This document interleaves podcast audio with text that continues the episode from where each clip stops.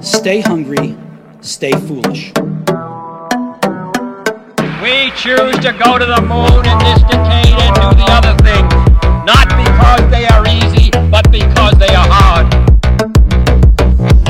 I have a dream to one day live in a nation where they will not be judged by the color of their skin, but by the content of their character. What's going on, everybody? Welcome back to Knowledge is Power Podcast. I'm your host, Max Willett. And today we got a little bit of a different guest on. Seems like I say that a lot, but I'm just going to say we have another great guest. If you want to go ahead and introduce yourself, that would be great. My name is Mark D'Souza. I'm a Chief Warrant Officer with the Rhode Island Army National Guard and former business owner. That's about it.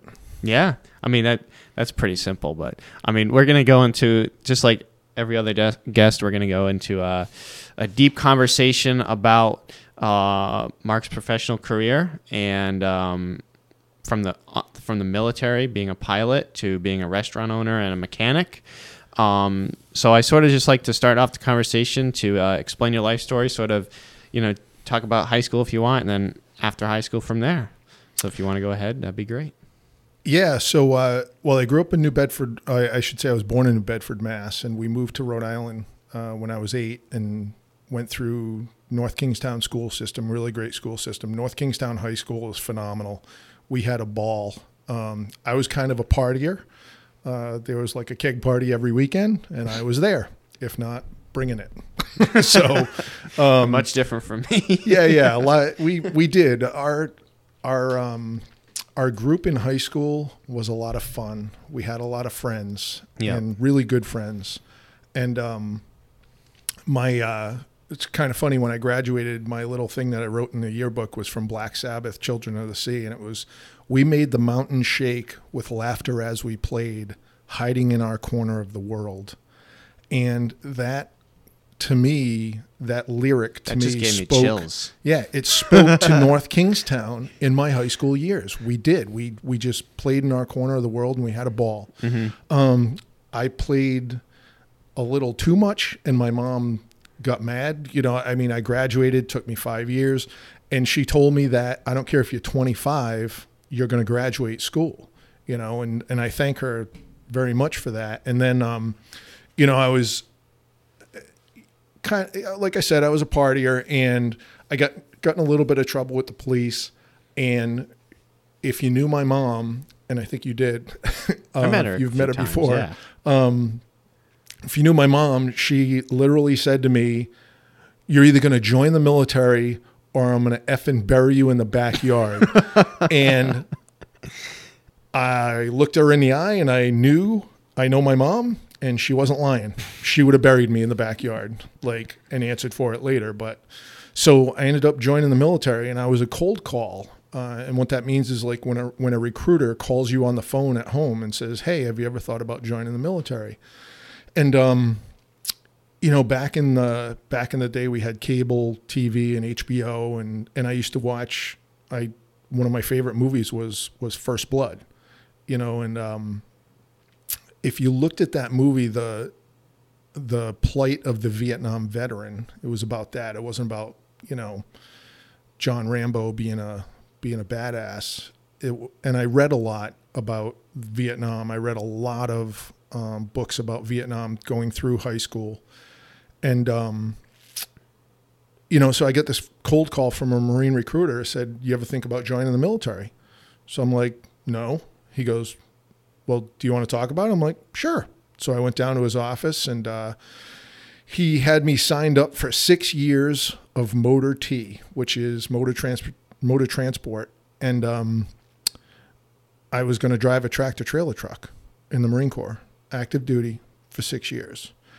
And I came back home, and my now ex-girlfriend at the time, my high school girlfriend, Lori Lyons, who owns Beauty in the Bath in Wickford. There's a little plug for you. Super businesswoman too. You ought to have her on your show. Yeah, why not? But she's like, "Are you an idiot? You can go to New England tractor trailer school for like 7 weeks and not get screamed at and come out with the same qualifications. And I'm like, huh, you know, I was a high school kid. Boy, we're not that smart. Girls are. And I said, no, I hadn't really thought of that. So I went back to the recruiter like a few months later. That guy ended up getting fired, by the way. That recruiter got fired because he was putting people in that had prior convictions for things, and they were getting sent back from boot camp in Paris Island. So I ended up going back to, and I did have something going on there. And I went back to another recruiter, and Randy Brocate was his name. And I explained my situation to him, and he went with me to court and told the judge, hey, he's joining the Marines, let this go. And the judge did. And I went into the, and I also said, hey, you're still going to get your quota, but I want to do something different. So he's like, all right, well, let's look at your ASVAB test and your GT score and stuff. And I scored a GT of a 113, which 110 is the level for officer. But he looked at it and he goes, hey, you look like you'd be a good mechanic. You know, have you ever thought about working on helicopters? And I'm like, no. He goes, well, we could make you a helicopter mechanic in South Weymouth, Mass, in the Marine Reserves. Would you be interested in that? And I'm like, yeah, that sounds awesome. So I ended up going to basic training and going to my schools and becoming a UH-1N power plants, rotors, and related systems, 6114 MOS in the Marine Reserves. And I was up at South Weymouth, and another friend of mine from North Kingstown High School, grew up in Jamestown, Chris Russell, had done the same thing. He was in the reserves up there, and he transferred to the Rhode Island Army National Guard, which right out of Quonset Point, it's right in my hometown. And I'm like, never really, I had, back then I never really looked up, you know what I mean? And saw all the helicopters flying around, and there was UH-1s and Cobras there and OH-6s. And I went to I had done two drills, basically the one weekend a month, you know. So I was on my second drill with the Marines up at South Weymouth, Mass, and hadn't really met anybody in the squadron there. And it was kind of, nobody really took me under their wing. I wasn't really doing my job that I was trained to do. And there was a party in Jamestown that Saturday night. So I drove back from South Weymouth, Mass, found the party in Jamestown, found Chris, and talked to him, and he goes, oh yeah, go see this guy over in, Russell Taylor was his name, the recruiter with the Rhode Island Army National Guard, and at Camp Fogarty. And I went over and talked to Russ Taylor, and he's like, yeah, absolutely. I showed him my certificates from the Marines, and he goes, yeah, you'll transfer directly into the unit at Quonset. So that was over 34 years ago. I transferred into the Rhode Island Army National Guard, and I ended up working as a civilian technician there for 5.5 years. And that's, I should say, military technician, because you got to be in the Guard to work there. You wear the uniform, but you're on the civil service pay scale. But anyway, I worked in my own hometown as a helicopter mechanic for 5.5 years. And then I decided I wanted to fly him. And I went into to the warrant officer program, which you can be a high school graduate and you can go to warrant officer candidate school and become a warrant officer and learn to fly. And they did, and went to candidate school and crawled through the sand for 6 weeks, come out of there and pin W1, they call you sir, and they go to flight school, and came out of flight school a year later, distinguished graduate from the AH-1 track, which AH-1's the Cobra. I loved flying the AH-1 Cobra, and did that for 7.5 years, then decided I wanted to go fixed wing and go to the airlines, and went to the fixed wing course, and pretty much been flying airplanes since, with a short stint in the Black Hawk in 2015. They needed a maintenance officer and to go on a deployment, and so I went to the Black Hawk qualification course as a senior W4 in 2015, distinguished graduate from that one too. Thank you very much. But yeah, came out of there and deployed did one deployment in the Hawk and then came back. They needed somebody back in the fixed wing, and so I'm a standardization instructor pilot in the C-12 Huron with the Rhode Island Army National Guard now, after 35 years plus in the military. Very cool. It's curious though to hear that. What? One what? Very cool. Oh man. So teasing Max. Yes, teasing Max. If you've listened to a number of podcasts before, on several episodes I say very cool a lot. So Mark's going to count the amount of times I said very cool. So add 2 more times to that, cuz I just said very cool. Go. There we go. 3 more times. So yeah, I'm curious to hear. So you said that you weren't great in high school, right, in terms of academics? No, not at all. Why do you think you scored good on the ASVAB tests? And so, yeah, all right. So when I say I wasn't great in academics, I test very well. Okay. I just didn't do the homework. Yeah. I wasn't focused on school. Mm-hmm. And yeah, I mean I can learn. I'm the grammar Nazi. I mean, our colonel, my state aviation officer, sends me stuff to proofread as long as it's not in personal in nature. He sends me stuff. Hey, red pen this thing for me. People send me stuff all the time. Mm-hmm. Good with I do algebra in my head because and there's the funny thing. It took me 3 years to get through algebra, right?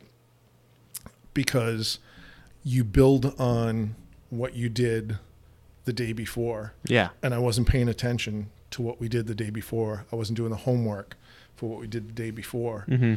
But nowadays, I'll fly, and you're like, when am I ever going to use algebra? Well, guess what? I'm a pilot, and I'll be flying up the jet airway coming up the East Coast, and Boston Center says, hey, Pat 123, I'm at 27,000 feet, and they say, Pat 123, cross 40 miles south of Hampton at 12,000, and I'm like, okay, so I got to lose 15,000 feet. I'm going to go down 1,000 feet a minute. I'm doing 360 knots, which is about 6 miles a minute. It's going to take me 15 minutes times 6 is 90, right? But I got to do 40 miles this south of, so I got to add 40 of that to 90, so X equals 130. That's algebra in your head, but I don't know what the formula looks like. Yeah, that's the thing is a lot of times they give you all these complicated formulas, and there's easier ways to do them. It's just like a universal way that'll work in every equation, because that might not work for other types of algebra equations. The way that you just solved that might not work for a different way. You know what I mean? But I think algebra is very useless. It's when you start getting into calculus and they start teaching you derivatives and integrals and things like that. And it's like really makes you scratch your head and you're like, hmm. Yep. Yeah. I've never taken calculus. I got through Algebra 1 with the help of a guy, Robert Motherway, Mr. Motherway in North Kingstown, mm-hmm. who was a former Marine, super stern guy. And I think he kind of recognized that I was a smart kid, that I wasn't applying myself, and he found ways to motivate me to apply myself. And I passed when I was with Mr. Motherway. He figured out how to teach me. Yeah. And then I just took Algebra 1 for my degree, and that's all I took. I never did any calculus or trigonometry or anything like that, Yeah, no, I think it's funny because I definitely knew kids that weren't idiots. Like they were smart people. Oh, yeah. But then they got horrible grades. Yeah. It's like you could just tell just how they talked, acted, You get bored. Yeah. Smart people get bored in school. Yeah. With the curriculum and if you're not, your mom's a teacher. She knows that, kids get fidgety sitting in the chair. They got to get up and move. And and that ADD translates to adulthood, adult ADD. Like I'm like, so that ADD kid is really a smart kid. Mm. You just need to challenge him more. Yeah. So. Yeah. Interesting. But I didn't say very cool. There you go. But yeah, so as you mentioned in the beginning of the podcast, you said that you were a business owner. Yes. Yeah. Yeah. So if you want to go in and explain. Right. So National Guardsmen, or reservists, if you will, and that's a whole separate explain the difference. But you hear that one weekend a month and 2 weeks during the year, that has changed, obviously, over the last 21 years with deployments and whatnot, but we still train. You do that one weekend a month, 2 weeks during the year. So what do those people do? All those National Guardsmen, what do they do when they're not being National Guardsmen? Well, they have full-time jobs. They're plumbers, they're electricians, they're bankers, they're, you know, everything. They deliver oil, they drive trucks, they do everything. And me, I was, after I was a full-time, when I was a full-time technician, right after I, like I said, I was working on helicopters. That was part of the full-time force there, actually working on the helicopters. Well, when I went to flight school, that was an enlisted MOS. When I went to flight school and came back, I was a pilot. I couldn't go back to being a mechanic because of a conflict of interest. So I ended up finding a job on the outside. I worked for a local forklift repair place, did that for a couple of years. And I always wanted to own a diner. And I found out that the Wickford Diner was for sale. And the woman that owned it prior to me was just wanting to get out of the business. She had been doing it for like 25 years. And it, I hesitate to say that she ran it into the ground. You just get tired. You get tired of, you know, the grind, if you will. And mm-hmm. I think she was tired and it kind of wore her out. So anyway, make a long story longer. We bought the diner, December of 96. I want to say I left the forklift job and, bought the diner in December of 96. I owned it for 3.5 years. It was profitable. I mean, I realized that. So I bought the business and I was renting the building. And when I started out, the rent was like $800 a month, I think. And that was going up from when Jan had owned the place, and it went up $100 a year. You know, it was $800 a month. It was going up to $900 the next year, and then $1,000, and then $1,100. And the next year was going to $1,200. That's a lot of eggs, mm-hmm. you know. And it was a small diner. It was a 22-seat diner, 14 at the counter and four deuces, if you will, eight more seats at tables. So I was, like I said, I was turning a profit, but the profit was getting smaller and smaller due to, you know, I couldn't expand, and I realized that I'm not going to get rich here. And at the same time, I had a guy come in on a Sunday morning. One of my regulars came in, and I was always, you know, I opened at 4:30 in the morning. Wow. Yeah. And it was breakfast and lunch. So I was there. I was walking through the door at 4:30 in the morning. That's another part of the grind, you know. It's hard. Yeah. Getting up at 4 a.m. Did people actually show up? Oh yeah, 5 o'clock. Yeah. Stevie Seymour would be following me in the door, right behind me. You know what I mean? And I'd walk in, literally flick the lights on, turn the coffee machine on, hit that as I'm walking by, and Stevie and Trip were walking in behind me. The fishermen, the local fishermen. Yeah. I want to say maybe, I can't give you an exact, maybe 20% of my business between 4:30/5 o'clock in the morning till 7 a.m. Wow. Yeah. Big chunk. Yeah. You know, people coming in, the fishermen. Anyway, I was in there on a Sunday morning, 1998. And when I got to back up a little bit. So when I got out of flight school, my mom was working for G-Tech at the time, and they had an S-76 helicopter, and I think they had a jet. So I'm a helicopter pilot now. My mom's like, hey, you got to put your resume in with G-Tech. You never know. I'm like, Mom, I have 150 flight hours. You need like, you know, I have zero experience. She's like, just put your thing in. So I put my resume in. They come back with a form letter, dear Mark, you know, and filled in our minimums are 2,500 hours of flying experience to even apply. So I'm getting 100 hours a year, 110 hours a year. Okay, I can apply in 24 more years, basically. So that was 1994, you know, February 94. Here we are 4 years later. I'm up to maybe 400, 500 hours of flying time. And I'm in the restaurant 7 o'clock in the morning on a Sunday morning, one of my regulars comes in with another guy, and they have a map of the bay. And they're sitting there talking, and I'm cooking, getting them coffee and whatnot. And it's the only two of them were the only two in there at the time. And they're talking, and they're like, back then they were looking at putting the container port over at Quonset.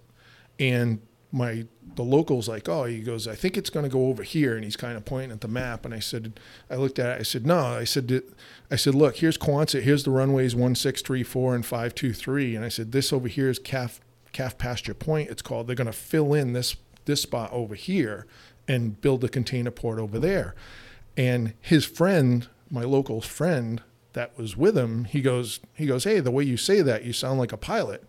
And I said, yeah, well, I fly Cobras for the Rhode Island Guard, you know. And he goes, what ratings do you have? Because you have civilian ratings too, you know.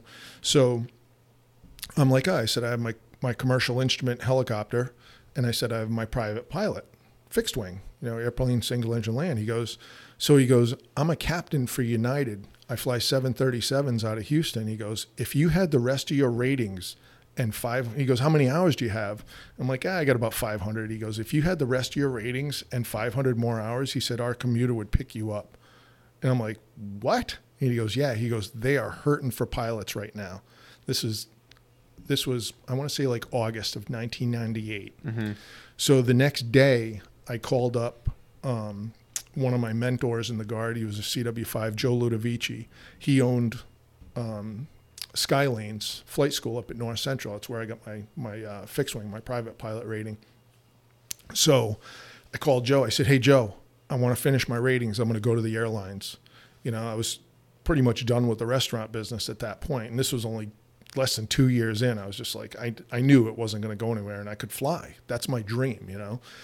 So he's like, you're too old. At the time, I was 31. He goes, you're too old. I said, well, I want to do it anyway. You know what I mean? I'm not going to take no for an answer, you know? So he's like, all right, well, come down tomorrow, and we'll get started, you know? So I did, and I started on my instrument rating, and I finished my instrument, finished my multi, and I did my instrument rated, did my commercial rating, went and got my multi-engine rating at Action Air down in Groton, and then I did my flight instructor rating, and I ended up getting hired by the airlines after I was I went to the fixed wing course for the Rhode Island Guard too, because mm-hmm. I applied for that. So is a fixed wing rating, so like fixed wing is an airplane. Yeah, rotary wing is a helicopter. Okay. So, sorry, but like, does the fixed wing apply for, like, is it all planes, or is it a type of class of planes? There's class. So, okay. Well, you have category and class, yes. So okay. Category being rotary wing, fixed wing, and then your class is single engine land, multi-engine land, single engine C, multi-engine C. Those are your classes. Mm-hmm. So one engine, two, and when you say multi-engine, it's 2, 3, 4, 6, doesn't matter. It's just a multi-engine airplane. Yeah, you know? Okay. Yeah, because I mean, I've flown out of Westerly mm-hmm. to Block Island before, and those planes, and those are really cool. The Islanders. Yeah. Yeah. Yeah. Well, there's the Islanders, and then they got the small, like, Turkey 6-pass. Yeah. Turkey 6, okay. Yeah. Yeah. That one is really interesting because they have to, like, almost go double the altitude than the Islanders, right? The smaller planes? Not really. No. Okay. No. But does it go higher than the Islander? Yeah. Does it need to fly higher? Doesn't need to, no. Because I remember the one time that we went in the smaller plane that she went much higher than we would go in the Islanders for some reason. I don't know. Well, all right. So maybe she was doing it for a glide. Mm. So it's single engine, right? So you definitely, you're more risk if you stay low in a single engine, because if you lose your engine, now you're going in the water. Yeah. Whereas if you take off out of Westerly, going to the block, and you climb up over land, you climb up to, let's say, 3,000, 3,500 feet, and then start towards the block, and you lose an engine, you get a better chance of either gliding to the block, or you're going to glide back to Westerly or to land. Because that's what I thought she got to for altitude. Yeah, yeah. And then I remember being in the Islander and the guy saying that we were at like 1,500 feet. Yeah, because if you lose an engine in the Islander, you got another one to keep going, yeah. But it's kind of funny though, because I've never like been that close to a pilot in you know, a plane before, and just like driving, everybody flies differently. Is that fair to say? Yep. And there was this one guy who, I think his name was Chris, I don't know, but he was looking at what to do if the plane was going to crash. And I was sitting, I'm looking over his shoulder. I'm like, why are you looking at that, dude? Like why? I don't know if he was doing it as a prank. I think he might have, but but he would fly like very fidgety. Like he always seemed like super tense. Yeah, it was weird. But then this guy looked like he came straight out of Top Gun. He had the aviators. He had different headphones than everybody. He had Bose headphones. Everybody else had like these blank black ones. And he would get in, and I guarantee you, he drives like a lean, you know. Yeah. And he flies a plane like no issues. And there was a woman with a camera, and she's like, "Hey, could you do a lap around the island? I want to take some pictures." He goes, "Yeah, no problem," you know. And I'm sure his boss thanks him for that burning. I don't know. As he's burning 20 gallons an hour at $20 a gallon or whatever. Yeah, and then then the one woman who was flying, she had said that she was doing it for like 30 years. She was really good too. It's so funny, but because you would see her, she'd get there and she'd start yelling like, "This is what you got. These are the seating arrangements. You need to get there." Blah blah blah. She must have been in the military or something, but she would. I think she was probably the most consistent, you know. Yeah. I think if I would to go flying again, I'd be with her because she was, you know, the best. But that was really cool experience, you know. Yeah, it's a lot of fun. It's the first time I did it, I was like, I don't want to do this. I said, I have too much to live for. I hate planes anyways, and because I never like commercial flights. I'm just not into it. Okay. I don't know. Oh my God, we were coming to land and the wing dipped down and I thought we were going to die. Because it's a crosswind landing. I don't know. It's just totally normal. It's just always, I don't know. Maybe just because I hadn't done it a lot. Right. Probably. Yeah. You know, because I think I've only been on a plane, you know, because we'd only fly to Florida. So like on a commercial flight before 2016, I was on a plane like maybe 2 or 3 times, I guess. Mm-hmm. And then after that, like still only, so maybe less than 10 times I've been on a commercial flight. Yeah. You know, so like I was getting on that plane. I was like, I don't know. I was like closing my eyes. I was like, but yeah. So I have some more questions about the Wickford Diner. Mm-hmm. So yeah, I kind of went off on a tangent when we were talking about that and ended up in the airlines, you know. No, it happens. It's like whatever. Yeah. But what was the most difficult thing about owning a restaurant? Employees. Okay. It's the most difficult thing about any business. Yeah. Yeah. So and especially the restaurant that I have, right? Or I had, opening at 4:30 in the morning, and you close at 2:00. All right. So you have to have somebody else. Either you're doing it every single day, or you have to find somebody that you can trust that's going to wake up at 4:00 or wherever it takes for them to walk through your door at 4:30 in the morning and open up the door and get the place running. And there's something called ownership mentality. I don't know if you've ever heard that before, but when you're an employee of somebody, like ownership mentality is, hey, you are running this business like you own it, you know, and to have somebody have ownership mentality is priceless, number one, but it's hard to come by too. Yeah. You know what I mean? And in a business like that, 4:30 in the morning to crack the door and have people following you in the door, and yeah, it's not easy. Did you ever find that person? I had a couple people that were fairly trustworthy. Mm-hmm. I had some people that tried to steal the business out from under me, literally. Really? Yeah. Like, and I had the guy next door. There was a T-shirt shop next door, like a kind of a Wickford knick-knackety store, and there was the guy next door is awesome, Dave, and he had a friend of his, Tony, was this little guy, little Italian dude. He was, I swear, he was like Joe Pesci. He was like connected in New York, not kidding. Like, And he was always hanging out there, black leather jacket, you know, hair slicked back, and great guy.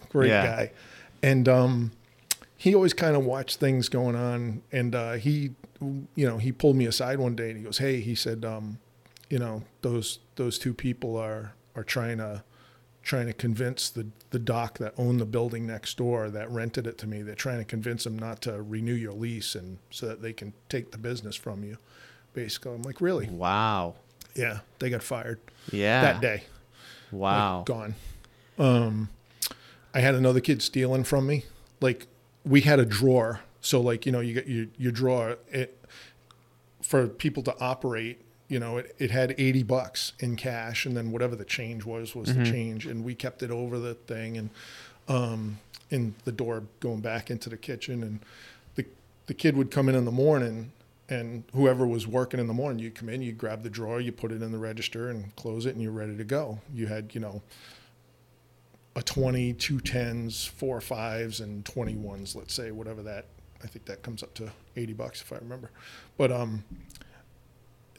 we had a standard. That was the standard.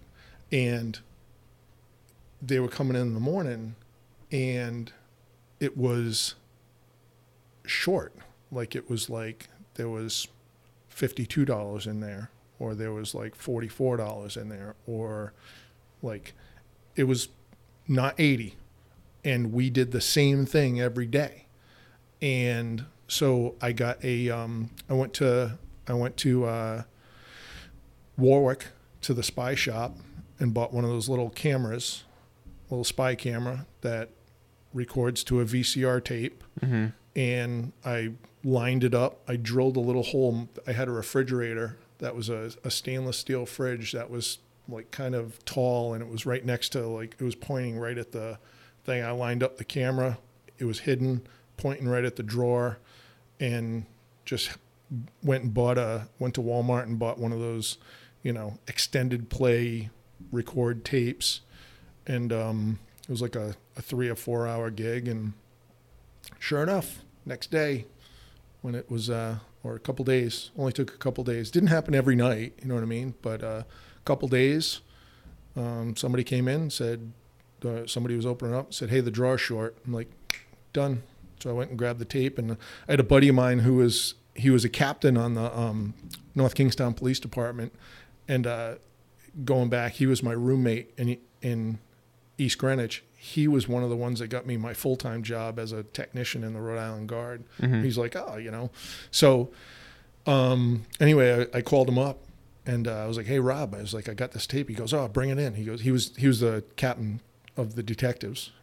And so he goes, "Oh, bring it in." He goes, "We got a VCR tape and player in here." He goes, we can watch it in here." So I brought it in, and sure enough, here was the kid. And he was a little, you know, heroin addict. Basically, he was stealing the money and going and buying heroin, you know. So yeah. Wow. Worst part about owning a business. That's low. The employees. Yep. And I took care of these people too. I took care of them. Yeah. You know what I mean? I didn't. I would say I was good. And the funny thing was the next morning. So the next morning he was opening. Yeah. At 4:30. So I got up. I was fuming. This was a Saturday morning, and I went in at 4:30, and you know, we're chopping potatoes. So I go and I grab a knife, the big chef's knife, and I'm chopping potatoes, talking to him, and I'm like, you know, I can't remember the kid's name. I think it was Seth, but I'm like, "Hey," you know, I'm like talking to him, like, "How's it going? Da da da," you know, and he's clearly like, "What are you doing here?"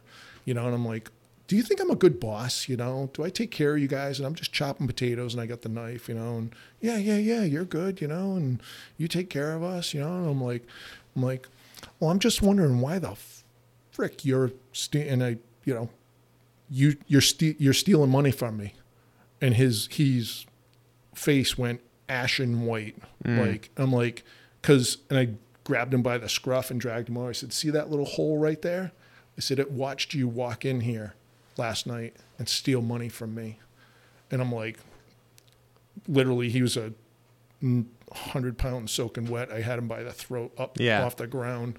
How much do you weigh, Mark? Just so people know how tall you are. Yeah. I'm 6'3". At the time, I was only like 200 pounds. Okay. 220 now. Yeah. Okay. But yeah. I was just so people know. Yeah. I was not happy with him. And Yeah, he paid it back what he owed me. I took it out of his pay. Yeah. You know what I mean? I said, I'm still going to pay you some, but I'm attaching your wages. You know? Yeah. So, I mean, employees, that's unfortunate. That's the answer to your question. Yeah. I mean, all right. So we're going to flip the script here. What was the most rewarding thing about owning the restaurant? It was fun. Mm-hmm. You know what I mean? Like having regulars that came in literally every single day, like you knew, and they ate the same thing every single day. Yeah. When they came in, you knew exactly what they were going to have. And I had worked at a place called Ed's Roost in East Greenwich when I was a kid, when I was in high school, and my sister and I worked there. And Eddie Amoroso was a former Marine also, and I kind of got some guidance from him. But Eddie would see somebody coming in, like he'd see somebody pull up across the street, one of his regulars that he knew he would like, you know, 2 eggs over easy and white toast with a coffee. And like the guy would pull in and be like, Mark, throw some white toast down. And I'd just like, boom, drop it. And he'd already have the eggs on the grill. And the guy would come walking in. And as the guy's walking in and sitting down, you know, maybe some traffic was going by. It took him a minute.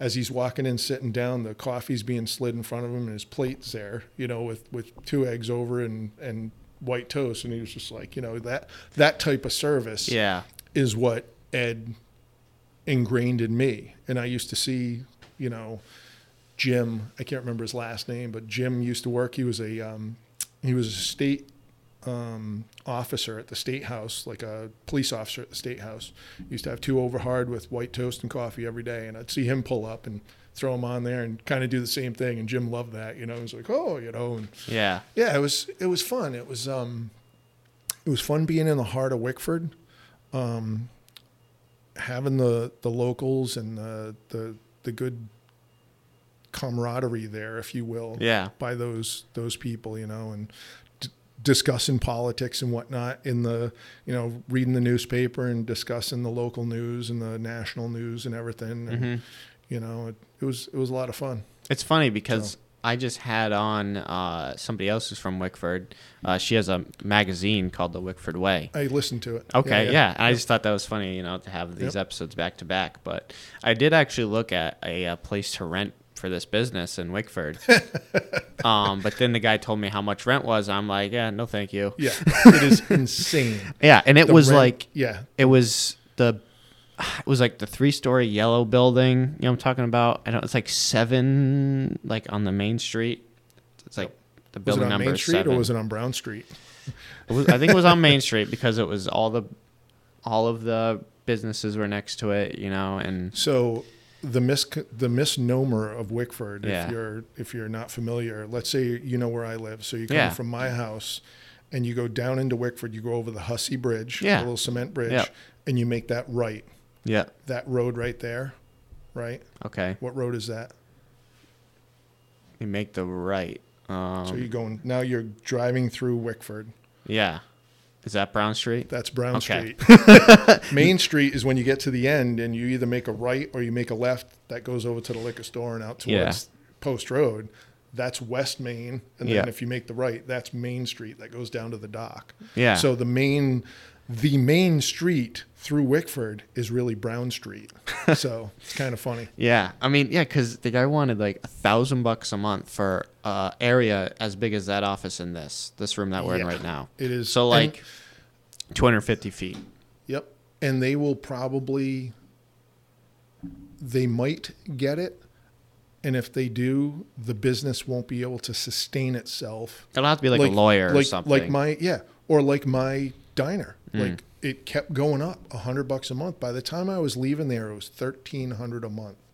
So, you know, it's a big nut to crack. Yeah. So and talk about like owner mentality. A lot of people don't realize that in some cases business owners make less than their employees. Oh yeah.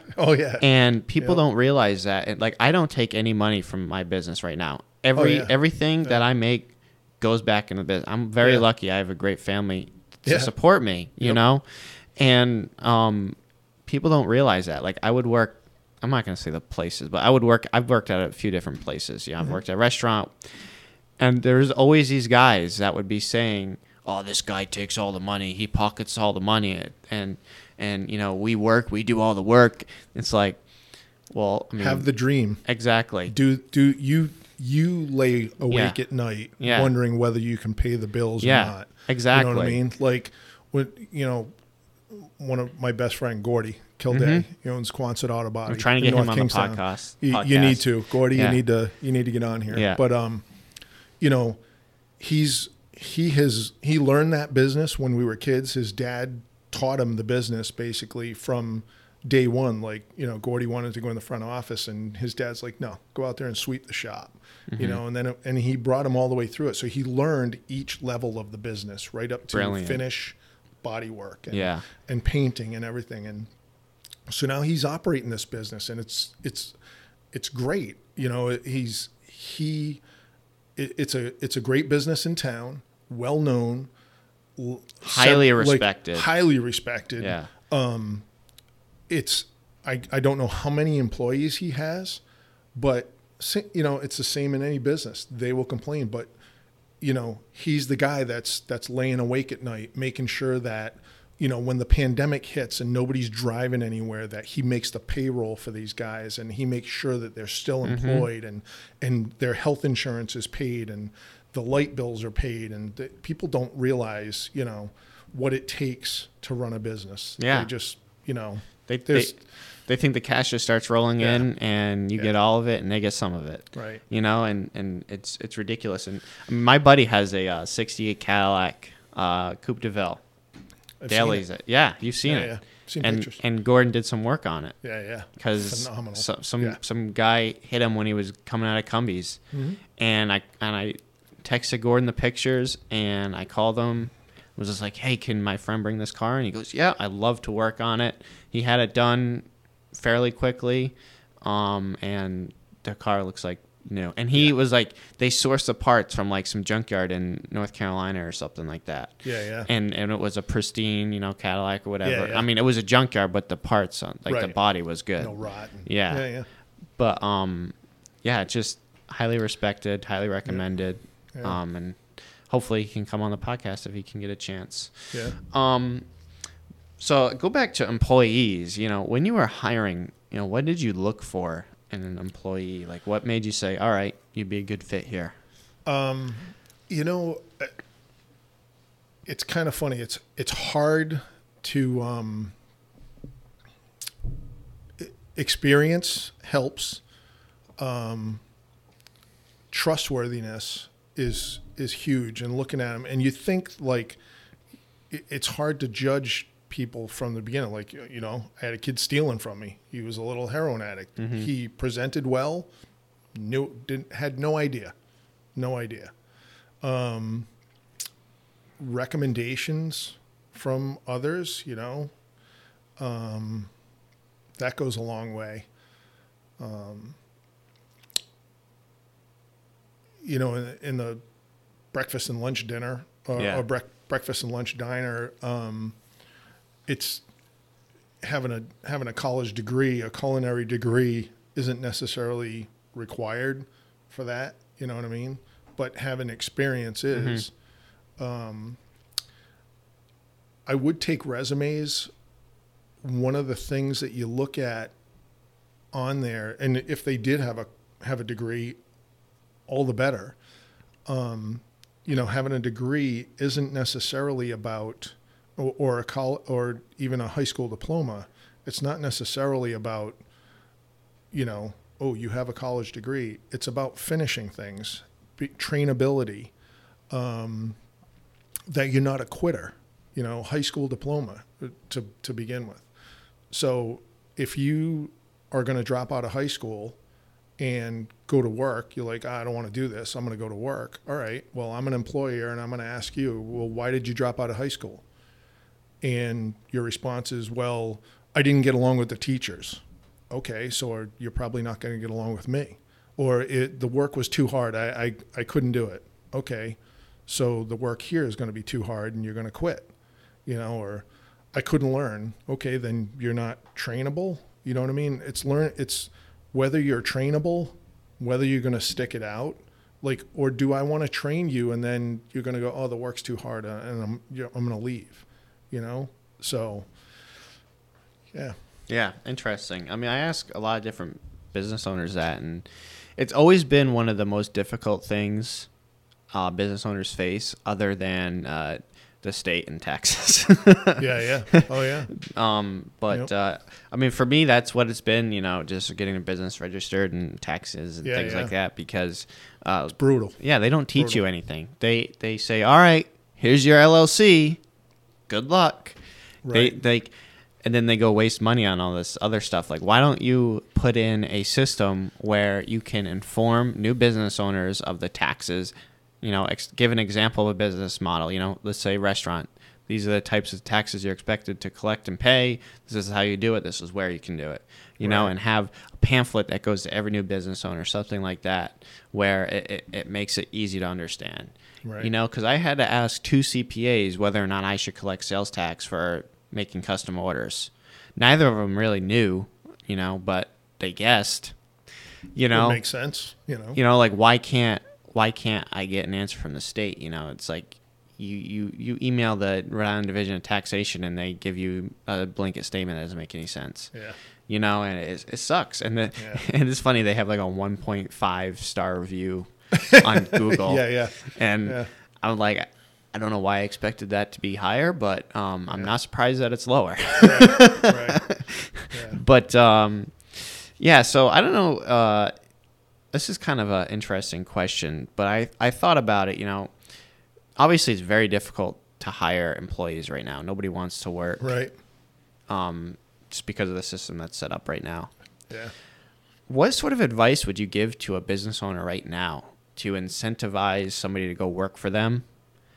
I mean, obviously, money is a factor, but maybe something else that you could think of. You know, what sort of advice would you give?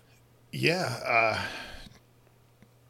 That is a tough question. Yeah. Because, you know, I was listening to the Vintage Cigar Lounge podcast that you had the other day, and Greg and Tommy were spot on. Like, it is a employees market right now. Yeah. And, I mean, what advice do you give a business owner? It's like,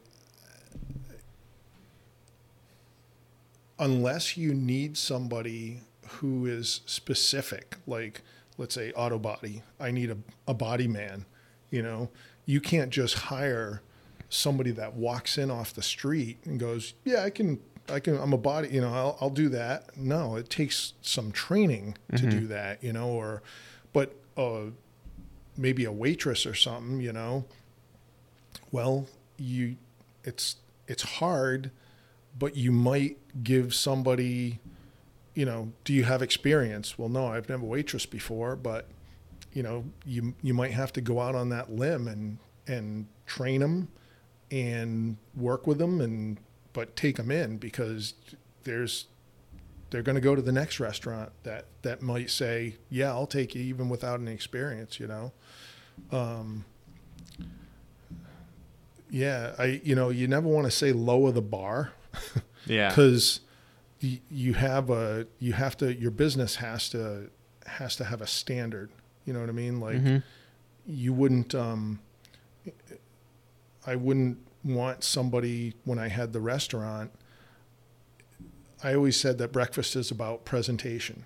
You know what I mean? Like, putting it on the plate. And I would teach the people that cooked for me, like, my place was small. So if you're working out front, you were a grill cook, pouring coffee, waiting on the front and whatnot. And so I taught people how to cook and the presentation, like, you know, you could just take the eggs, throw them on the plate, throw the home fries on the plate, toss the bacon on there, throw the toast on there, and it'll look like crap, you know, and then hand it to the people, and it tastes the same, but it doesn't look that good when you put the eggs over in the corner and the home fries over here and the bacon laid out on the side, and then tuck that toast on the edge.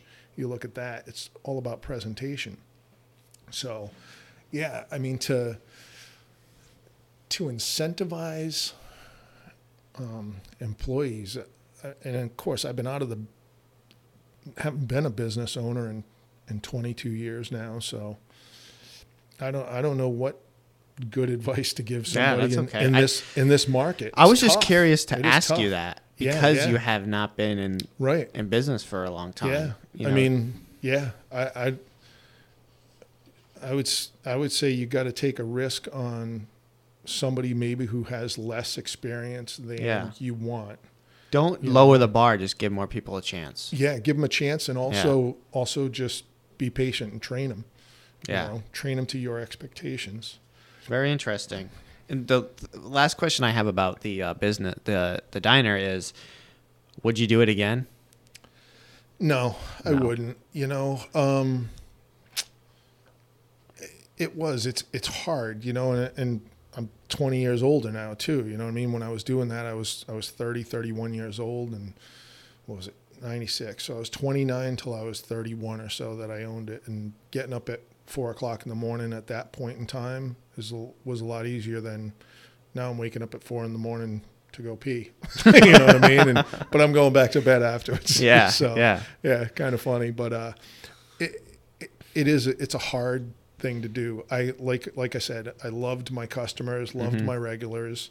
There was asshole customers too. I mean, when I remember when the first couple weeks when I took over and girl Geraldine was working for me, and this guy, it was a Saturday morning, and this guy came in and we put a cup of coffee in front of him, and he got a bagel or something, and he was like mouthing off to her, like he was giving her crap about something, and I'm like, I walked over and I took the bagel away from him, took the coffee away from him. I said, go. I said, you're not going to talk to my employees like that. You know what I mean? Mm-hmm. So the customer isn't always right either. You know what I mean? They say the customer's always right. Well, a customer definitely came up with that. Yeah. That saying. Yeah, exactly. You know what I mean? So, yeah. And her name was Karen. Yeah, right. But yeah, I don't know. A lot of people say I'm an old man, but I definitely love going to diners and going out to breakfast in the morning. Awesome. I love it. Pick the local place, the small local mom and pop restaurant. Don't go to Denny's or IHOP. Yeah. Pick that local mom and pop. Give them the business. Keep them employed. That is supporting, the economy more than supporting big business and whatnot. It's phenomenal. And you're gonna get better service and better food. Oh my gosh, yeah. And people don't realize how low the margins are in the food industry as well. Yeah. Like, if you don't understand what margins are, if people don't understand what margins are, it's just like the markup of your cost, essentially. Right. If a bagel costs you $1 to buy, you're going to mark it up, to $1.80, or something like that. And even that's high, for the food industry. Yeah. But I mean, and then you make 80 cents on the bagel or whatever. Or do you? Because you also have to toast it. You also have to put butter on it. And then you got to pay the employee to do that. And then you got to pay the electricity. Yep. And so it's more like cost is $1.40, and then you make 40 cents on it, Yeah. And I definitely, like, there used to be the Old Mill Diner over here. My dad and I went there for years, and then COVID killed it. Yeah. And then there's a Sly Fox Den there now, and they're good, but I think it's going to take them all up, because there was this one waitress there who, there was this one for like the first probably 5 or 6 years, and then the same one, and then a different one after that, and she was awesome. There's like maybe 3 waitresses there the whole time. Yeah. And they knew who we were, it was awesome. Yep. And it's just great. Yep. And now it's hard to find a place like that, which is very unfortunate. Right. But yeah, now I would like to get back into your time as a pilot and into the military. So did you know if, when you were a kid that you always wanted to be a pilot? Yeah. What's kind of funny is, so when I was very young, my mom and my stepdad took me and my sister for a ride. I want to say it was out of Hyannis, Mass. And just like in a little Cessna, little 4-seat Cessna, and with the pilot and sightseeing. And I remember being at like 2,000 feet, might have been out of New Bedford, 2,000 feet over Buzzards Bay. I was probably 3 years old, and I wanted out of that plane. And I was, it took my mom and my stepdad to hold me down. I was getting out of that plane at 2,000 feet over Buzzards Bay, but which was kind of funny. But at the same token, my mom used to bring me down to New Bedford Airport all the time. And I want to say it was Yellowbird Airlines back then. I think they flew the DC-9s or 727s into New Bedford. At the time, it was a local cargo. And I loved seeing the jets. And it was a lot of fun. And, the funny thing is, though, I get airsick. And I can still get airsick. I belong on the island of misfit toys, you know. Huh. How'd you like to be a pilot that gets airsick? You know, that's I'm the Charlie in the box. Yeah. But when I went into the guard, I would, as a mechanic, I would work on the helicopter, and then we would go on what's called a maintenance test flight, if depending on whether it needed it or not. You know, the certain component that you repaired required a maintenance test flight. And I would go on maintenance test flights with some of the maintenance test pilots. And Cobras, you'd be in the front seat of the Cobra, and the maintenance test pilot was in the back seat, and you're just along for the ride, you know. And a Cobra's a ball. It is so much fun. And that's a really small helicopter. Yeah, right? It's narrow, like three. Yeah. It's not necessarily small. It's the same frame as a Huey, but it's just narrow, you know, with the gun racks on the side. And Dave Nuttall, my old commander and first commander in the Rhode Island National Guard, Dave was a maintenance test pilot full time on the civil service tech. And I remember going with him first ride in a Cobra, and coming right down here because we used to go by the what do you call it? We would do our maintenance test flights over the grass fields here, the turf farms, right? Because if you lose an engine, you can auto rotate in a helicopter. Believe it or not, it's probably safer than an airplane because you can just put it into a small field. Whereas an airplane, you got to find a strip to land on. Yeah. You know? But coming up to and he was these guys were old Vietnam guys that I was flying with and that I learned to fly with. But I remember going 1,500 feet and we were doing what was called rotor tracking or rotor smoothing. Making sure that the helicopter blades are going through the same path, all right? And it's all adjustments and whatnot, because if they're not going through the same path, you'd get a vibration or whatever. So we're doing rotor smoothing, and he's got the Cobra doing 130 knots. We're just cranking along 1,500 feet, and he just kind of stands it up on its tail, brings it up 20 degrees nose up, gets up to, and it, you know, it peels off speed, and it gets to the top where it pretty much stops, and he just does a pedal turn, and then goes back down. It's called a return to target. They used to do it in Vietnam all the time. So they would be doing a gun run, and then they'd pitch up, and then they'd return to the target. And literally the helicopter comes to a total stop in the air, and they literally kick pedal. The helicopter pivots 180 degrees, and then you just drop the collective back forward, and you go. And I've done it now 100 times in a car. I would crap my pants. He did that. We popped up, pivoted over, and I'm 30 degrees nose down, and just shoop, back out the other way. Oh my god, it was so awesome. Though I was I got a little ill, but I was this is so cool. And there was a lot of time. I went on a lot of maintenance test flights, and I got a kind of funny story. So I was the now adjutant general for the state of Rhode Island is Major General Chris Callahan. So we do, in the National Guard, they do what's called additional flight training periods, okay? Which means they come in, you know, the 1 weekend a month, 2 weeks during a year. You're not really a proficient pilot if you're flying once a month. So you do these AFTPs, they're called, and you come in during the month, different times of the month, and you'll hear I'm sure folks in Rhode Island, you've heard the helicopters flying around at night. That's us training. So General Callahan, then Captain, or I think he was Lieutenant Callahan at the time. I've known him a long time. He was Lieutenant Callahan at the time. He lived up in Woburn, Mass, or Waltham, and he used to drive down. That's another commitment that a lot of Guard people have that a lot of regular citizens don't realize. These folks, we had guys that live in New Hampshire and out in Mass, Western Mass, that travel to come to drill, you know, and to train. And anyway, to make a long story longer, General Callahan had come down, Lieutenant Callahan had come down to do an AFTP, and the kid that was supposed to fly with him, like, canceled. So he had driven an hour and a half to come do an AFTP. He had nobody to fly with. And I'm like, hey, I'll fly with you, sir. You know, and he was like, eh, I don't think you really liked me too much at the time, but, you know. He's like, all right. So we dragged we were in an OH-6, the little egg-looking thing, looks like an egg.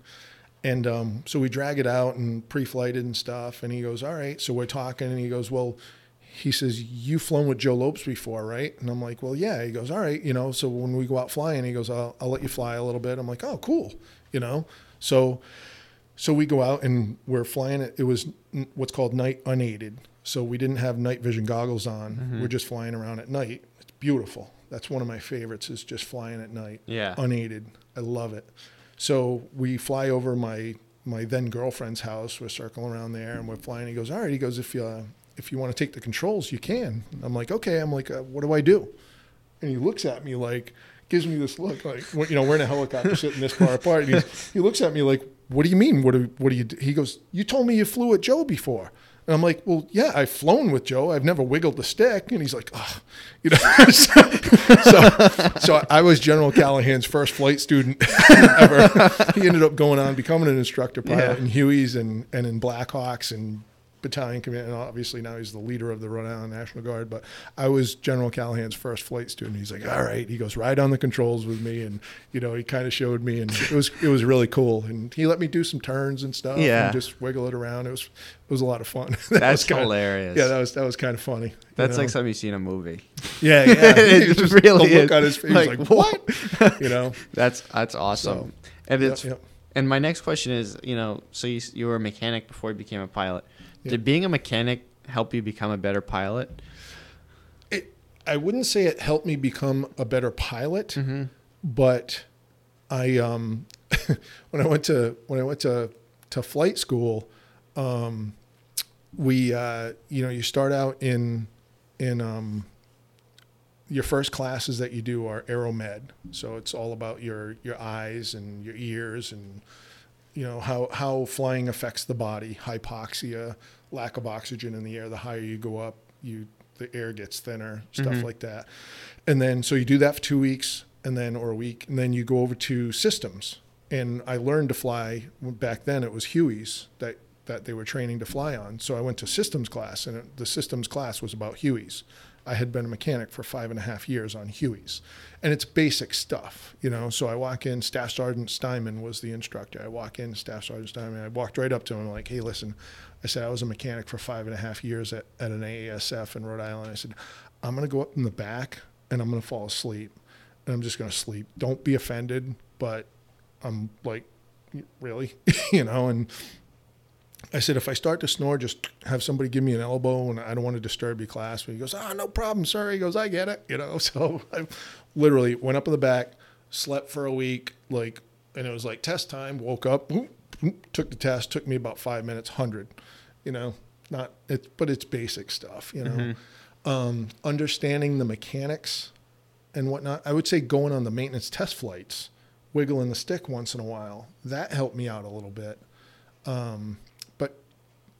It helps to understand how the machine works, but doesn't necessarily translate to, you know, helping you get through flight school.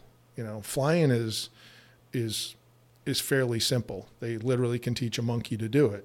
It's learning all the rules and regulations. Mm. That's the hard part. You know what I mean? That's the hard thing. Yeah. You know. So I mean, I guess this kind of is I don't know. What do you find is the most the regulations and things is the most difficult part about flying?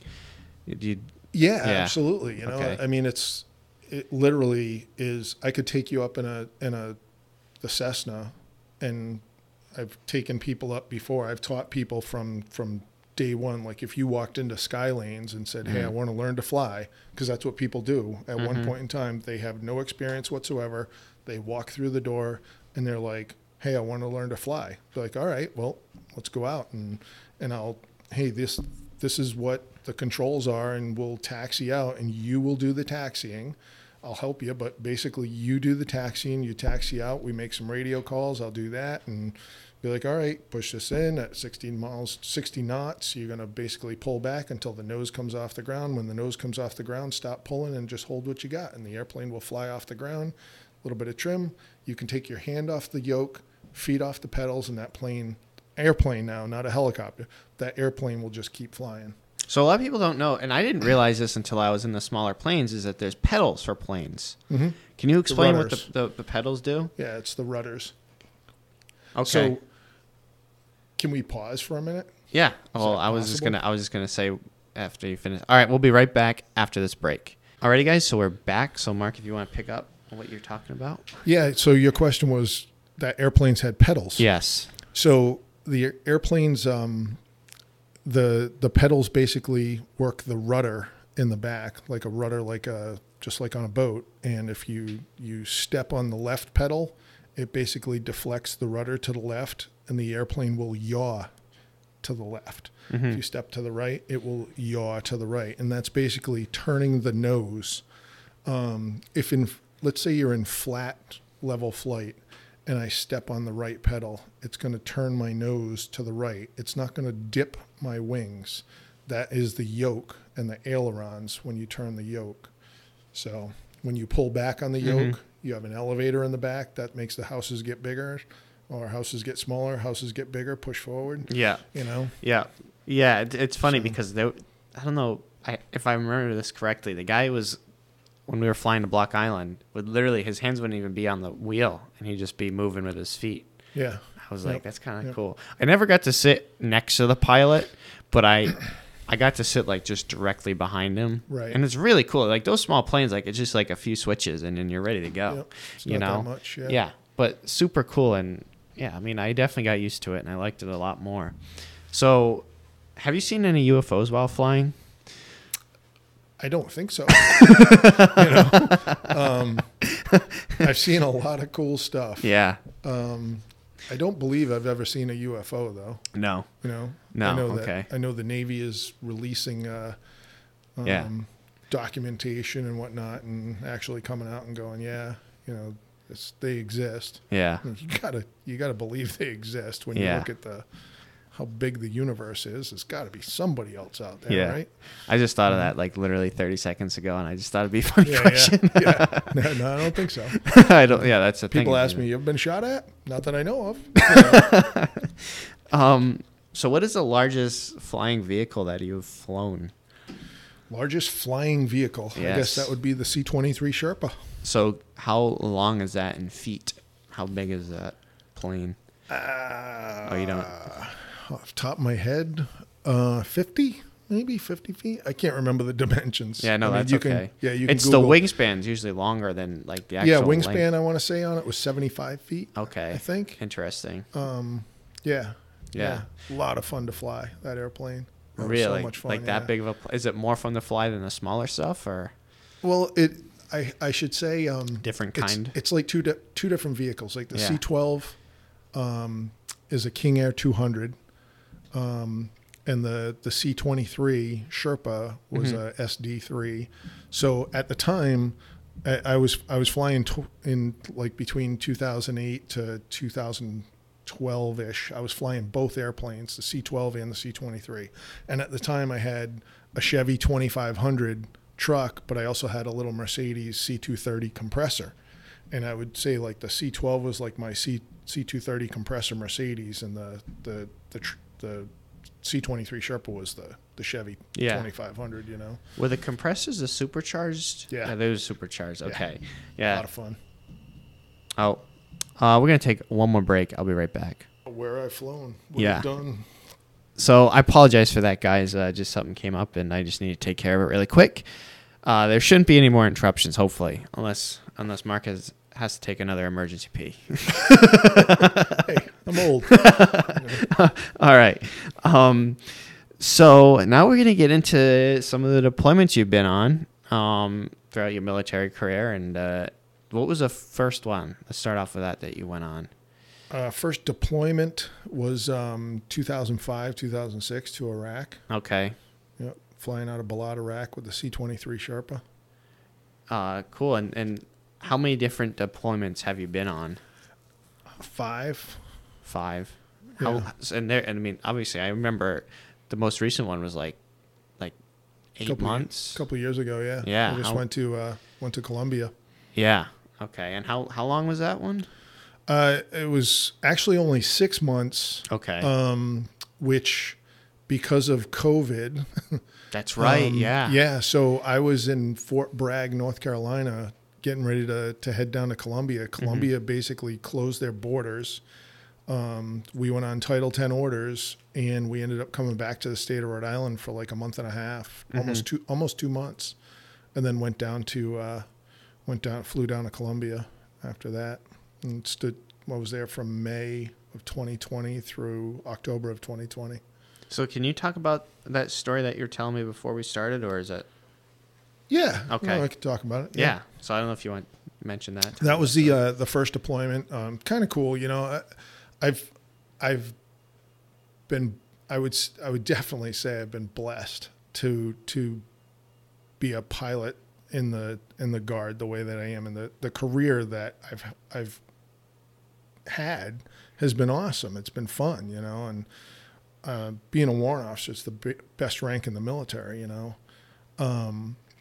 But the 2005-2006 deployment, people may remember the name Mohammed al-Zarqawi. He was the leader of ISIS in Iraq, I guess, or Al-Qaeda in Iraq is what it was. And basically we were flying a team that they were going to be the ones to grab him. They had, through some intel they had gotten, and this is all, you know, 15, 20 years later, so it's all unclassified now, but they had gotten his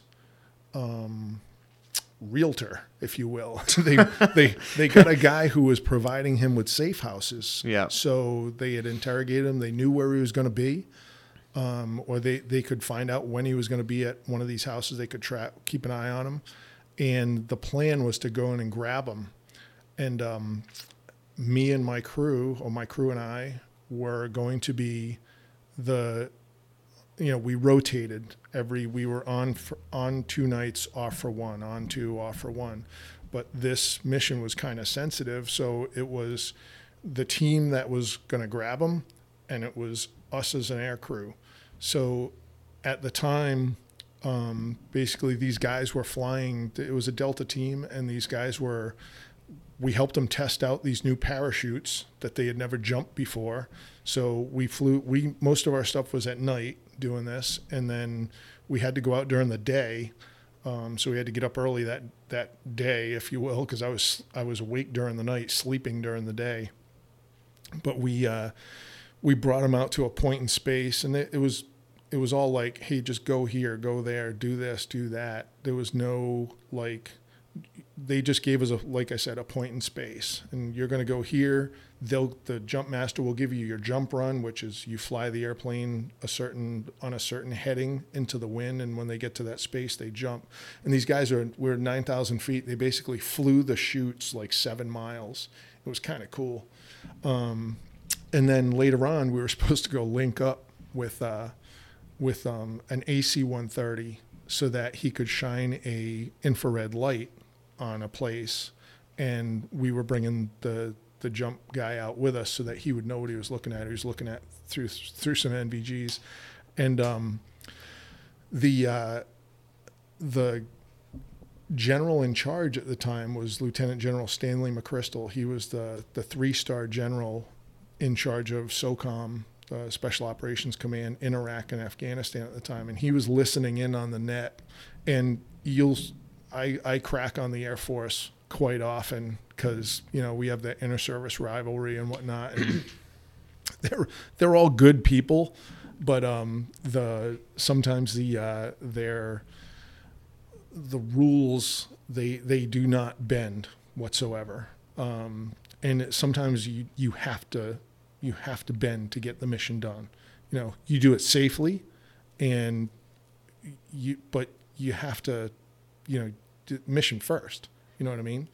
So anyway, we had to, later on that night, we had to go meet them at a certain spot, and the chunk of land that we were meeting them in was just on the north side of Baghdad. If you looked at our flight map at the time, there was just this big black area, like this was a no-fly zone, and here we are circling, I'm circling my C-23 at 5,000 feet, right, in this mm-hmm. no-fly zone. And the C-130 was supposed to come over to us. There was thunderstorms at the time, and the thunderstorms are very different in Iraq than, or in that part of the world, than they are here in the United States. You know, United States, you get this vertical building, and, you know, they can go to like 50,000 feet, and you get a lot of lightning hitting the ground and striking all over the place, and a lot of rain and stuff. I've flown for literally 100 miles from Balad up to Mosul and watched a thunderstorm out my right door out over towards Iran, and like you can look and see underneath it, you can see all the villages and whatnot, the lights of the villages, you can see the base of the clouds, you see all the lightning that happens inside the clouds, and then around like at 9,000 feet it starts, and then above it at like around 13,000, 14,000 feet the clouds stop, and you're looking at clear sky above. And all the lightning is happening. It's almost like the beginning of like when you see a movie and you see that THX and the little ball and all the storm is happening inside the ball. It's kind of like that, you know, so you never really get these cloud to ground lightning strikes or anything. So we're circling around in Taji there, just north of Baghdad, between Taji and Ramadi, really bad spot at this time. But I'm circling around, and there's a thunderstorm all around me and stuff, or it's above.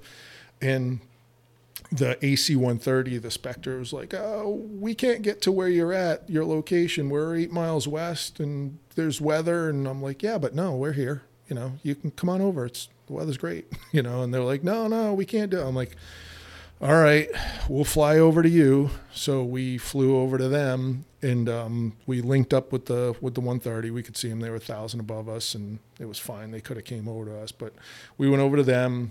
They shined their light. Our guys saw it. We were a thumbs up. We went back to base, and General McChrystal had been listening in on the conversation going back and forth. And our handler, that was a W5 at the time, he comes over. He goes, after we shut down, we were letting the guys off. We shut down and we hop out, and I'm talking to him. He goes, dude. He goes, that was hilarious. He's like, General McChrystal was listening to that whole thing. He's like, those Air Force guys. He was like so pissed. So that was just kind of funny, you know. Yeah, that's really cool. I mean, and say very cool, really cool. Yeah, really cool. Yeah. I mean, yeah, that's interesting. I mean, I never really talked to anybody about. I mean, other than hearing from you, stories from you about deployments and things like that. But I don't know if there's any other stories that you want to share from being deployed.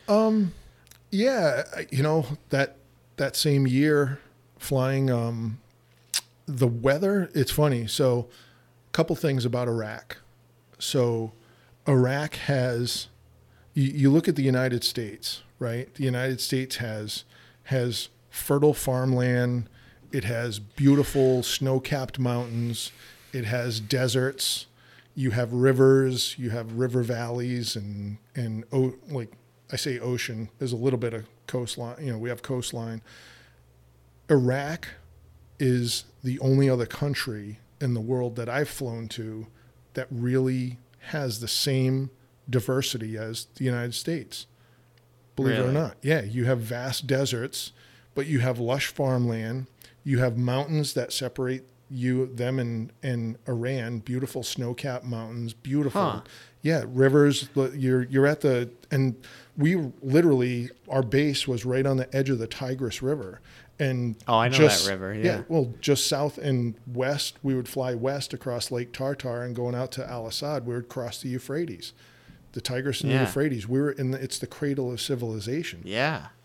Old Roman ruins out there. Like you'd fly along and see these old Roman bridges that were built from thousands of years ago, you know. That's awesome. Yeah. Pretty neat, you know.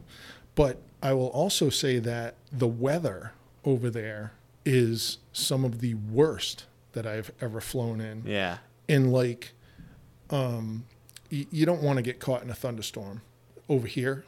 You don't want to get caught in a thunderstorm over there either. Like the turbulence, the outflow from the dust storms. Like if you ever get caught in a dust storm, I had a, I was going into Mosul once, and Mosul was a, you know, the Tigris River went right up through Mosul, and you didn't want to fly along a river because you'd get shot at, you know, so we would make our approach from about 30 degrees to the east. We would come in and land. When we landed in Mosul, we would kind of cross the river, make this, we'd be descending down from like 5,000 feet or so, would be crossing the river at just a couple 100 feet and kind of make this swoopy turn and boom, put it right on the ground. And we were right on the runway there. It was like we were turning at 100 feet to come in and land. And we talked to the approach, the folks in the tower there at and they would tell us the weather, like, yeah, winds are like, in the runway there was 333. So they're like, yeah, winds are like 300 at 5 knots, clear, da, da, da. So we're like, all right, cool. So we're coming in from the east and 30 degrees to the runway. And our radar, we would always have our radar going because you never know, even though it's fairly dry there. And we're coming in, and all of a sudden this just big red spot on the radar, thunderstorm basically. And this thing had built. And the problem with a thunderstorm, what goes up must come down. When it builds, when it comes back down, that shaft of air hitting the desert kicks out dust, mm-hmm. you know? So you get this outflow of dust. So we see that, and we're coming along, and Mosul kind of sat down off of a 200-foot ravine or ledge, if you will, you know what I mean? So like a ridge, it sat down alongside a ridge, and it was all high desert above that. So when we come in, I'm like, and I'm flying, the guy I'm flying with, like we talk about National Guard guys, one weekend a month, his full-time job was an FAA inspector. So he worked for the FAA, the Federal Aviation Administration. He's a pilot for the, he checks people for the FAA. So I'm an instructor on the C-23, whatnot. I'm flying. I got my 2 flight engineers overlooking, one of which is still in as an ops guy. The other guy I fly the C-12 with now. He's since gone and become a warrant officer. He was enlisted at the time, young enlisted kid. He's gone, become a warrant officer, flies for the airlines, and he flies the C-12 now mm-hmm. with me, right? Great kid. So we're coming in with 30 degrees, this boom, big red spot on the radar coming in. We're like, wow, this, you know, so we do a wind check, and, or tower calls us up and they said, hey, winds now are like 270 at 20 gusting 30. And we're like, so they just shifted like 30 degrees and it's basically coming from that shaft, basically that cell. So as I come in, like I said, we would come in like 30 degrees. We're descending to the runway, making my turn. I turn to the runway, line up, and you get that outflow comes down down that hill. The dust comes down the hill. I am lined up with the runway. I'm about 30 feet off the ground coming in, and all of a sudden I am in a solid dust storm. Like, poof, I can't see anything. But I'm doing basically 100 knots, 110 knots coming down towards the runway. And I was 30 feet above. And I'm like, I had thrown the ailerons in. We talked about the rudders before. And, you know, a lot of your listeners might be like, when they come in for a landing, they're like, oh my God, I freaked out because the wing went down and I thought we were going to hit the ground. No, that's just called a crosswind landing. So those ailerons will turn the airplane, but if you just put the ailerons in, then the airplane's going to turn. Well, the runway's still in front of you, so you got to stuff some of that right pedal in there to keep the nose off, and basically you come in and land on that upwind wheel, the wing being down. So I had lined myself up. I had the aileron in, the rudder. The runway was still there. I'm coming down. There's no real go-around at this point, and there was like a space of like a second where the dust cleared for a minute, and I was just about touching down. The runway was, I was still lined up. Runway was there. I touched down, poof, dust again. Runway's gone. And I'm like holding the aileron, and you have to keep that aileron in as the airplane slows down. So I yell to my co-pilot, I'm like, hey, I need a hand holding the rudders. And his hands are in his lap. And I kind of glance, as I'm flying the airplane, aileron into the wind, rudder, full rudder. And it was like the C-23 was like holding a sheet of plywood in the wind walking out of Home Depot. It was just a bear to fly in a crosswind. And I look over and Jay's like, he's like catatonic. I'm like, gone. He's like Ghostbusters. Ray's gone bye-bye. You know what I mean? So I'm like, great. So now I'm like, I brace it with my knee, get it on the ground, and you have to pull the power levers back and snap there's a ground air lever. You have to snap that to get it back into reverse. And luckily, Mosul's the shortest runway in Iraq, but it was still 9,000 feet long, which is 1,000 feet longer than Quonset. It's a pretty long runway. So Gemma, the kid over my shoulder, Mike's like, that was awesome. I'm like, it ain't over yet, kid. You know, I'm still doing 90 knots going down the runway. And Jay's just like, and so I get us slowed down, and the dust kind of settles a little bit, and I'm still on the runway, still lined up. And Jay just goes, boy, I'm glad you were flying. And I'm like, dude, really? Like, no help there. So was that like, did it ever cross your mind like, holy crap, I might crash this plane? No, it's, you know, I don't know. The runway was there. Yeah. It's still going to be there. Yeah. You know, and that's crazy. It's, yeah. Yeah. Did you ever have like an experience where you were like, holy crap, I might die flying a plane? One. Yeah. And that was just a couple of years ago, actually, flying in the King Air. And you get what's called tailplane icing. The back tail ices up heavy. And it's when an airplane stalls, which means the wing stalls. It's not, hey, my engine, like, hey, I was driving and my engine stalled on my car. It's a wing stall. It's an aerodynamic term. When a wing stalls, you push forward on the yoke, you recover and fly out of it, give it some power, and you fly out of it.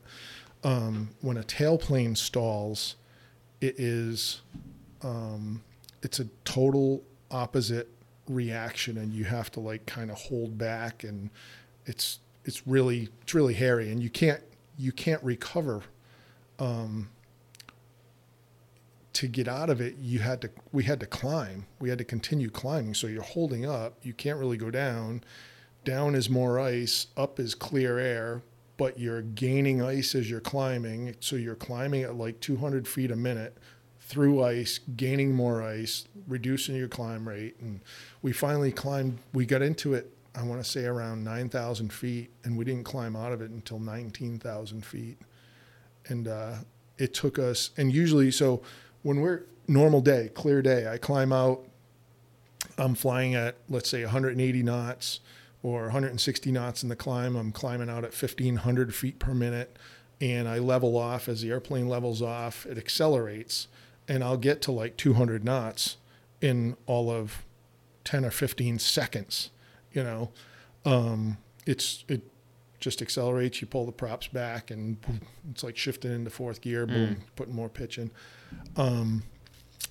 We climbed out. We were, the minimum in icing is 140 knots indicated. We were at 140 knots the whole time, because that gives you your airplane the best deck angle to not accumulate ice on the base. So minimum 140 knots. So we're climbing really slow, really slow. We finally get out. We level off at 140 knots, and at 20, by the time we actually get out, because there was another cloud deck coming, we climbed out at 19,000. We were supposed to climb to 20. We get to 20. There's another cloud deck in front of us. We continue our climb to 22,000 feet, level off at 22,000. We're in the clear at 140 knots.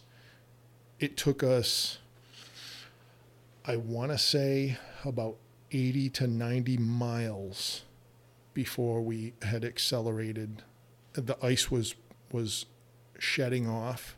Like, it basically, the friction melts the ice, if you will, as you're going along. And it was about 80 miles before we could pull the props back and do our cruise check, which was, I want to say it was about 20 minutes or so by the time we accelerated up to that speed. Wow. Yeah. Yeah. I was like pucker factor 10, you know? Yeah. Yeah. A little crazy.